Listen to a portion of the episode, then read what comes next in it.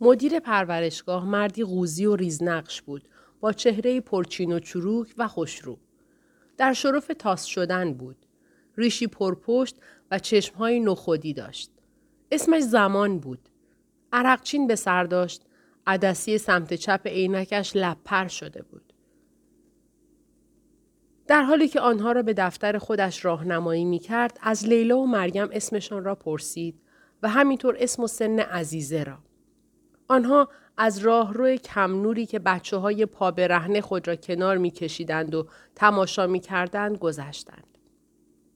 موهای بچه ها یا ژولیده و یا از ته تراشیده بود. پلیورهایی با آستین نخنما به تن داشتند. شلوارهای جین مندرسی که سر زانوهایشان ریش ریش شده بود و کتهای وصل پینه شده. بوی صابون و پودر تالک و آمونیاک و ادرار به مشام لیلا رسید و به تشویش عزیزه که داشت حق حق می کرد دامن زد.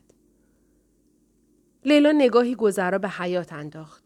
محوطه پر از علف، تابی فکستنی، تایرهای فرسوده، پایه های بسکتبالی کج و کله. اتاقهایی که از دم درشان گذشتند لخت بود. پنجره ها با نایلون پوشانده شده بودند. از یکی از اتاقها پسر بچه مثل برق آمد بیرون و به آرنج لیلا چنگ انداخت و تقلا کرد برود توی بغلش. مستخدمی که مشغول تمیز کردن چیزی شبیه ادرار بود زمین شور را کنار گذاشت و پسرک را از او جدا کرد. رفتار زمان با یتیم ها ارباب منشانه ولی مهربان به نظر می رسید.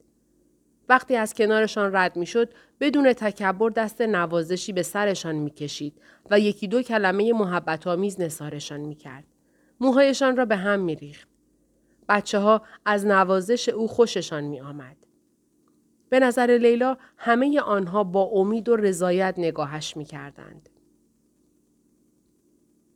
زمان آنها را به داخل دفترش که اتاقی بود با فقط سه صندلی تاشو و یک میز تحریر که رویش کاغذها دست دسته پخش و پلا بودند راهنمایی کرد. به مریم گفت شما حراتی هستید. از لحجهتان پیداست. به پشتی صندلیاش تکیه داد و دستها را روی شکم در هم انداخت و گفت برادر زنش سابقا در حرات زندگی می کرده.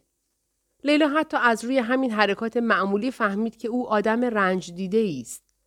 گرچه زمان لبخندی کمرنگ بر لب داشت، اما لیلا احساس کرد انگار از چیزی رنج می‌برد و روحش جریه دار است و یأس و ناکامیش را با پرده ای از خوشخلقی می پوشاند. زمان گفت شیشهگر بود. این قوهای سبز یشمی را او ساخته است. اگر اینها را جلوی آفتاب بگیرید داخلشان می درخشد. انگار داخل شیشه پر از جواهرات ریز است. تازگی ها به هرات رفته اید؟ مریم گفت نه. من خودم اهل قندهار هستم. تا به حال قندهار رفته اید همشیره؟ نه، جای قشنگی است. چه باغهایی، چه انگورهایی. آخ که چه انگورهایی. آدم از خوردنشان سیر نمی شود. چند بچه دم در جمع شده بودند و داشتند دزدکی نگاه می کردند. زمان به زبان پشتون با مهربانی ردشان کرد. من عاشق هرات هستم. شهر هنرمندان و نویسندگان. صوفی ها و عارفان. این مسئله قدیمی را شنیده اید که می‌گویند نمی شود پایت را دراز کنی و به عقب یک شاعر نخورد. عزیزه در کنار لیلا پقی خندید. زمان نفسش را فرو داد. آه چه خوب من شما را خنداندم همشیر کوچولو. معمولا قسمت سختش همین است. خب اولش نگران بودم. فکر می‌کردم مجبورم عین مرغ قدقد کنم یا مثل خر ار بزنم. اما می‌بینم شما دختر خوبی هستی و خیلی هم دوست داشتنی. زمان یکی از کارکنان را صدا زد تا چند لحظه هوای عزیزه را داشته باشد. عزیزه توی دامان مریم پرید و محکم بهش چسبید. لیلا گفت ما فقط می‌خواهیم کمی صحبت کنیم عزیز دلم. همینجا هستیم. باشد؟ همینجا. مریم گفت می‌خواهی یک دقیقه برویم بیرون عزیز جون؟ مادرت باید با کاکا زمان صحبت کند. فقط یک دقیقه. حالا بیا دیگه. وقتی تنها شدند زمان تاریخ تولد عزیزه را پرسید. سابقه بیماری و آلرژی. از پدر عزیزه پرسید و لیلا همان دروغی را گفت که حقیقت داشت. زمان گوش می‌داد و از حالتش معلوم نبود باور می کند یا شک دارد. زمان گفت پرورشگاه را بر مبنای صداقت اداره می کند. اگر همشیره بگوید شوهرش فوت کرده و از عهده سرپرستی بچه هایش بر نمی آید، دیگر جای هیچ پرسشی نیست. لیلا زد زیر گریه. زمان مدادش را روی میز گذاشت. لیلا حق حق کنان گفت شرمنده ام. کف دستش را به دهانش فشرد. به من نگاه کن همشیره. آخر کدام مادر بچهش را از خودش جدا می کند؟ به من نگاه کن. لیلا سرش را بلند کرد و نگاهش کرد. تقصیر شما نیست. گوشت با من است؟ نه اصلا تقصیر شما نیست. آن وحشی ها مقصرند. کاری کردند که من به عنوان یک پشتون سرفکنده باشم. آنها آبروی قوم ما را بردند. فقط شما نیستید همشیره. ما مرتب با مادرهای زیادی مثل شما سر و کار داریم. تمام مدت مادرهایی میآیند اینجا که نمی‌توانند شکم بچه هایشان را سیر کنند. چون طالبان بهشان اجازه نمی دهند بروند بیرون و برای گذران زندگیشان کار کنند. بنابراین خودتان را مقصر ندانید. اینجا هیچ کس شما را مقصر نمی داند. من درک می کنم. به جلو خم شد. همشیره من درکتان می کنم. لیلا با گوشه برقه چشمهایش را پاک کرد. زمان آهی کشید و با دست اشاره کرد. همونطور که می بینید اینجا در وضعیت وحشتناکی است. ما همیشه با کمبود بودجه مواجهیم. همیشه خودمان را به آب و آتش می‌زنیم. جور می‌کنیم. طالبان اصلا به ما نمی‌رسد یا خیلی کم می‌رسد. اما میگذرانیم. ما هم مثل شما هر کاری لازم باشد می‌کنیم. خدا بزرگ و مهربان است و خودش میرساند. و تا وقتی که خدا میرساند به نظر من عزیزه بیخوراک و بوشاک نمیماند. این را می توانم به شما قول بدهم. لیلا با سر تایید کرد. خوب است؟ از روی همدردی لبخندی زد. اما گریه نکن همشیره. نگذار گریت را ببیند. لیلا دوباره چشمهایش را پاک کرد. خدا خیرت بدهد. با صدایی گرفته گفت خدا خیرت بدهد برادر. اما موقع خداحافظی که شد همانطور که لیلا می ترسید قیامتی به پا شد که نگو و نپرس. عزیزه وحشت کرده بود.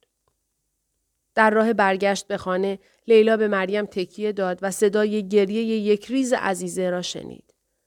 توی ذهنش زمان را دید که با دستهای یغور و کبر بستهش دستهای عزیزه را گرفت.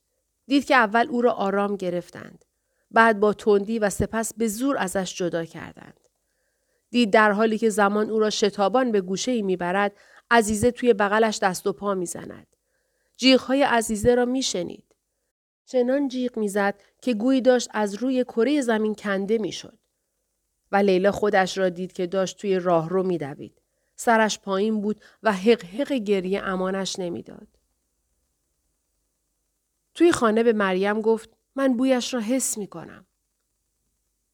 نگاه خیره و اشکبارش از کنار شانه های مریم، از حیات، از دیوارها گذشت و به کوهها که مثل دندان سیگاری ها قهوه‌ای بودند رسید. من بوی خوابیدنش را حس می کنم. تو چی؟ تو هم حس می کنی؟ مریم گفت آه لیلا جون. نه. این حرفا چه فایده ای دارد؟ چه فایده ای؟ رشید اوایل به دلخواه لیلا رفتار می‌کرد و با آنها او مریم و زلمای تا دم پرورشگاه می‌رفت. هرچند در حین رفتن کاری می‌کرد که لیلا نگاه غضبناک او را ببیند و قرولندش را بشنود تا بداند رشید را توی چه مشقتی انداخته و رشید برای رفتن و برگشتن از پرورشگاه چه دردی را در پر و پا و کمر خود حس می کند. کاری می‌کرد که هر طور شده لیلا بداند که او را توی چه حچلی انداخته است. گفت من دیگر جوان نیستم. اصلا عین خیالت نیست؟ اگر به میل تو باشد من را زمینگیر می‌کنی اما اینطور نیست لیلا صاحب اختیار تو نیستی دو خیابان مانده به پرورشگاه رشید از آنها جدا می‌شد و هیچ وقت بیشتر از پانزده دقیقه وقت نمیگذاشت. می‌گفت یک دقیقه دیر کنید می‌گذارم می‌روم. گفته باشم. لیلا مجبور می‌شد بهش پیله کند. با التماس از او بخواهد تا لحظات بیشتری را با عزیزه بگذراند. به خاطر خودش و به خاطر مریم که از دوری عزیزه بیتاب بود. هرچند مریم همیشه ترجیح می‌داد در سکوت و خلوت خودش با درد و رنج سر کند و همینطور به خاطر زلمای که هر روز بهانه خواهرش را می گرفت و اوقات تلخی می کرد و گاهی وقتها کارش به گریه های بی امان و تسکین ناپذیر می کشید. بعضی وقتها توی راه پرورشگاه رشید می ایستاد و غور می‌زد که پایش درد گرفته. بعد برمیگشت و با گام های بلند و یک نواخت به سمت خانه راه می افتاد. انگار نه انگار که کمی قبل میلنگید. یا نوچ نوچ می‌کرد و می‌گفت آخ نفسم لیلا نفسم برید. شاید فردا یا پس فردا حالم بهتر شود. حالا ببینم. حتی به خودش زحمت نمی‌داد وانمود کند که نفسش بریده است. اغلب که برمیگشت و تند و تند به طرف خانه گام برمی داشت سیگاری هم روشن می‌کرد. لیلا چاره ای نداشت جز اینکه عاجز و درمانده به دنبالش برود و در عین حال از خشم و انزجار بر خود بلرزد. بعد یک روز به لیلا گفت که دیگر او را نمی‌برد. گفت از این همه پرسه زدن توی خیابان و دنبال کار گشتن خسته شدم. لیلا گفت پس من خودم می‌روم. تو نمی‌توانی جلوی مرا بگیری رشید. میشنوی چه می‌گویم؟ هر چقدر دلت می‌خواهد مرا بزن. اما من باز هم می‌روم. هر کاری دوست داری بکن. اما از کنار طالبان که نمی‌توانی بگذری. بعدا نگویی نگفتم؟ مریم گفت من باهات میآیم. لیلا قبول نکرد. تو باید توی خانه پیش زلمای بمانی. اگر جلوی ما را بگیرند. نمی‌خواهم او را ببینند. بنابراین زندگی لیلا ناگهان در پیدا کردن راه های مختلف برای دیدن عزیزه خلاصه شد. بیشتر وقتها پایش به پرورشگاه نمی رسید.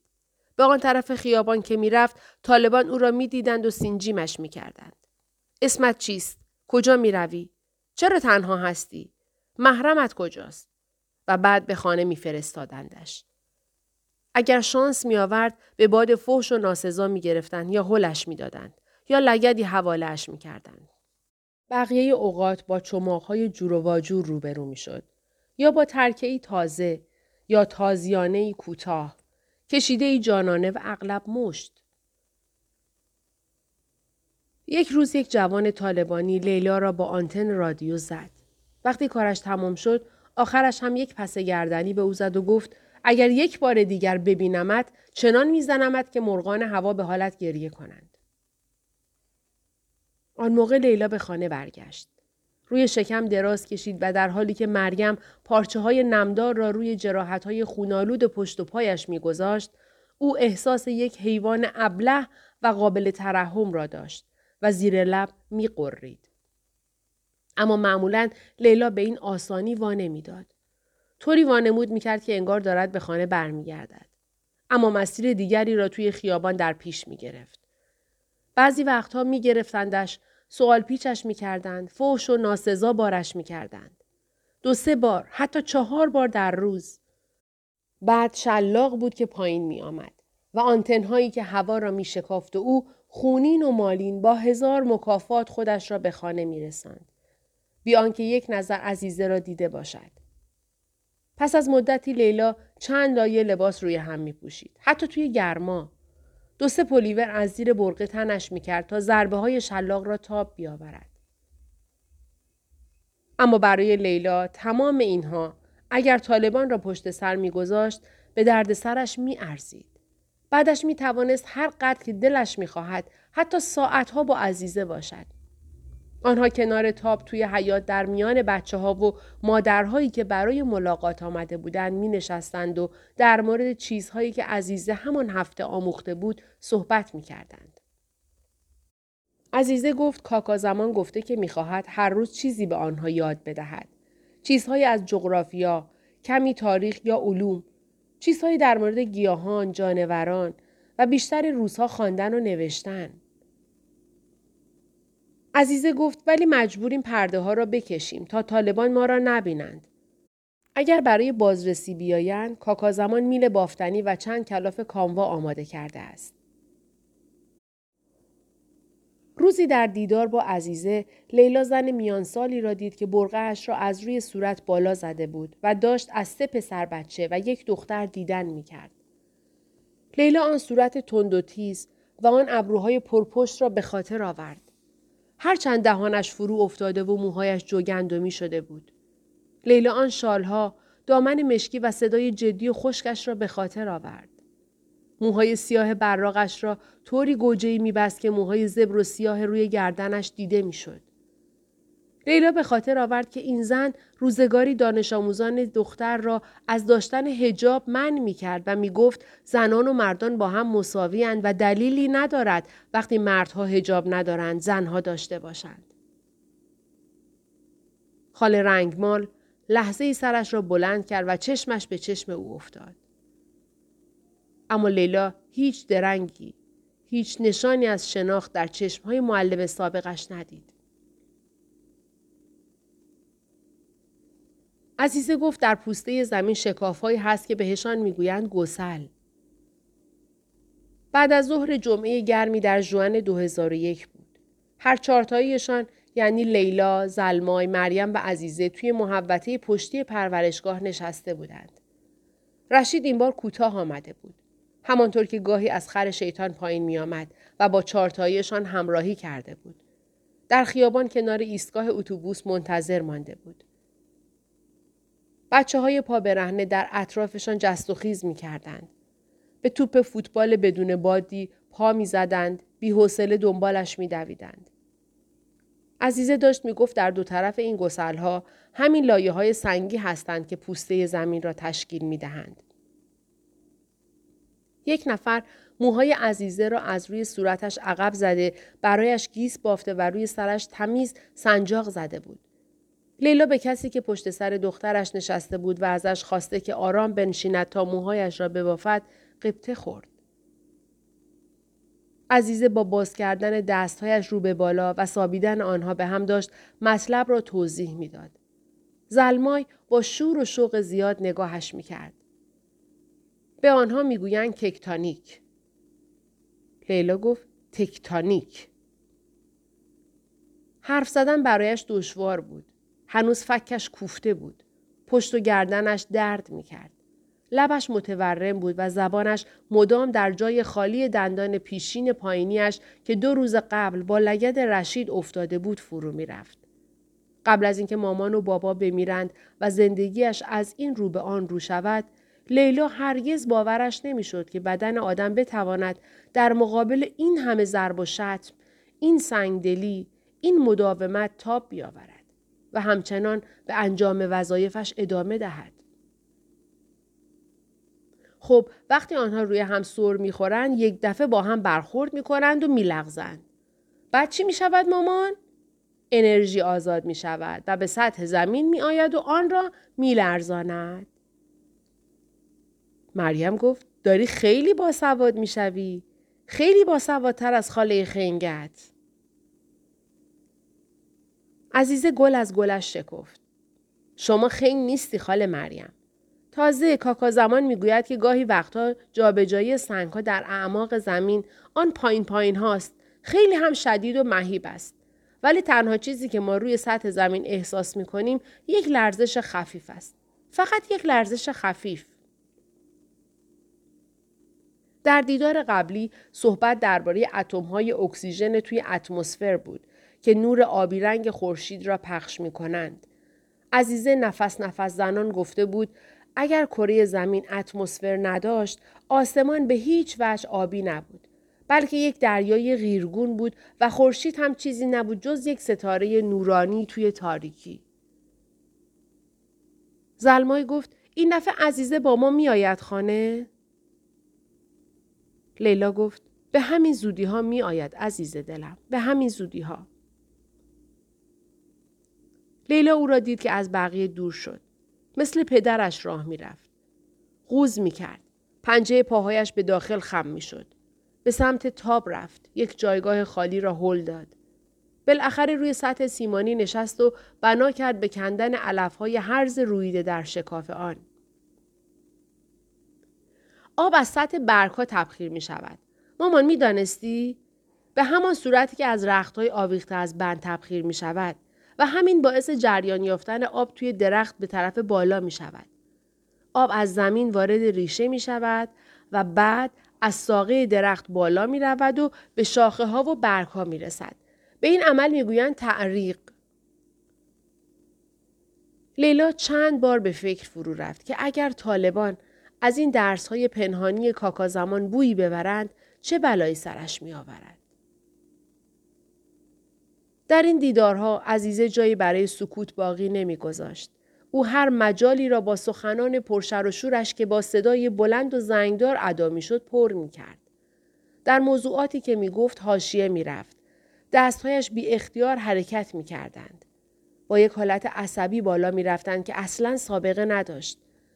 عزیزه خنده تازه‌ای پیدا کرده بود. لیلا شک داشت که این خنده باشد.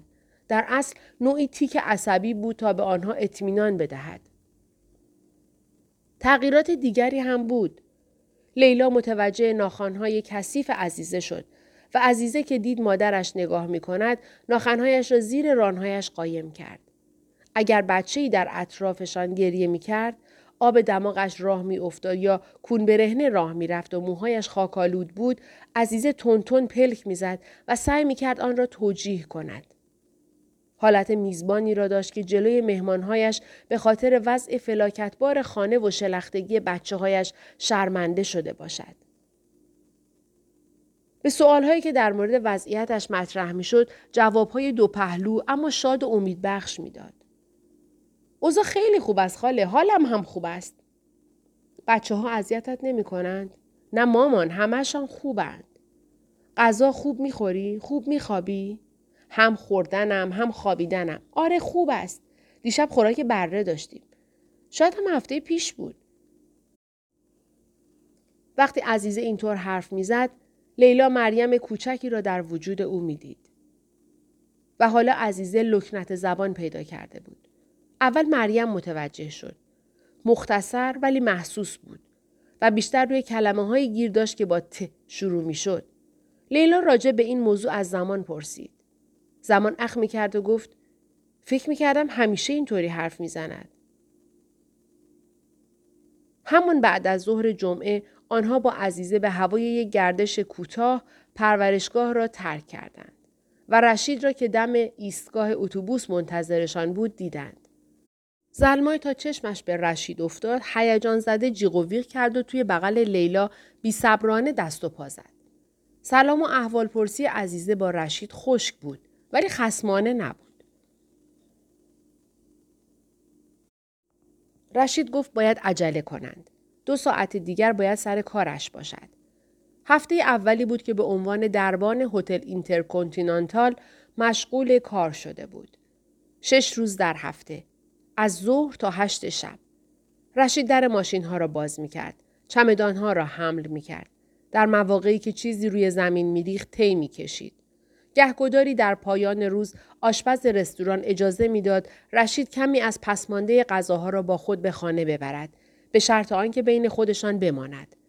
کوفته های سرد ماسیده در روغن، بالهای سخاری مرغ که پودر سخاری رویش سفت و خشک بود، ماکارونی های مدلدار که عین لاستیک شده بود. برنج سفت و بیات. رشید یک بار به لیلا قول داده بود که هر وقت دست و بالش باز شود عزیزه می تواند به خانه برگردد. رشید یونیفرم به تن داشت، کت و شلوار پلیستر قرمز شرابی رنگ، پیراهن سفید، کراوات سنجاقدار و کلاه لبهدار که روی موهای سفیدش گذاشته بود. توی این لباس رشید به کلی تغییر می کرد. آسیب پذیر به نظر می رسید. به نحو ترحم انگیزی سردرگم بود. آرام و رام. مثل کسی که بیحرمتی هایی را که زندگی برایش رقم زده پذیرا باشد. بی آنکه کوچکترین اعتراضی کند. آدمی سر به راه که هم مفلوک است و هم ستایش برانگیز. آنها با اتوبوس راهی شهر تایتانیک شدند. در بستر رود به طرف دکه های موقتی که در دو سوی رودخانه به کناره های خشکیده محکم چسبیده بودند رفتند. نزدیک پل همانطور که داشتن از پله ها پایین می رفتند جسد مرد پا ای را دیدند که از جرسقیل آویزان بود. گوش ها بریده. گردنش در حلقه تناب کج شده بود. توی رودخانه آنها هم به خیلی مشتری هایی پیوستند که با صراف ها، کارگران خسته سازمان های غیر دولتی، سیگار فروش ها، زنان محجبه ای که نسخه های دروغین آنتیبیوتیک را به مردم نشان می‌دادند و برای خرید دارو ازشان پول می‌خواستند در هم میلولیدند. مردان طالبان شلاق به دست نسوار می جویدند و توی شهر تایتانیک در پی یافتن خنده ای بیپروا و چهره ای بدون پوشش چشم می گرداندند. از کیوسک اسباب بازی فروشی بین دکه گلهای مصنوعی و بساط یک پوستین فروش زلمای یک توپ بسکتبال لاستیکی با راه های زرد و آبی انتخاب کرد.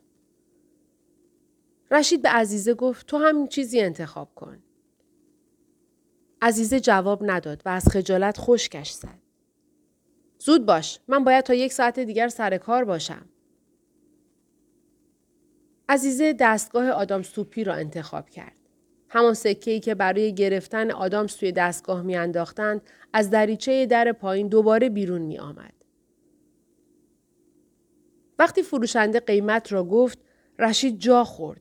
بعد از کلی چک و چانه زدن رشید با پرخاشگری به عزیزه که انگار او با رشید چانه زده بود گفت ولش کن پول هر دوتاشان را ندارم.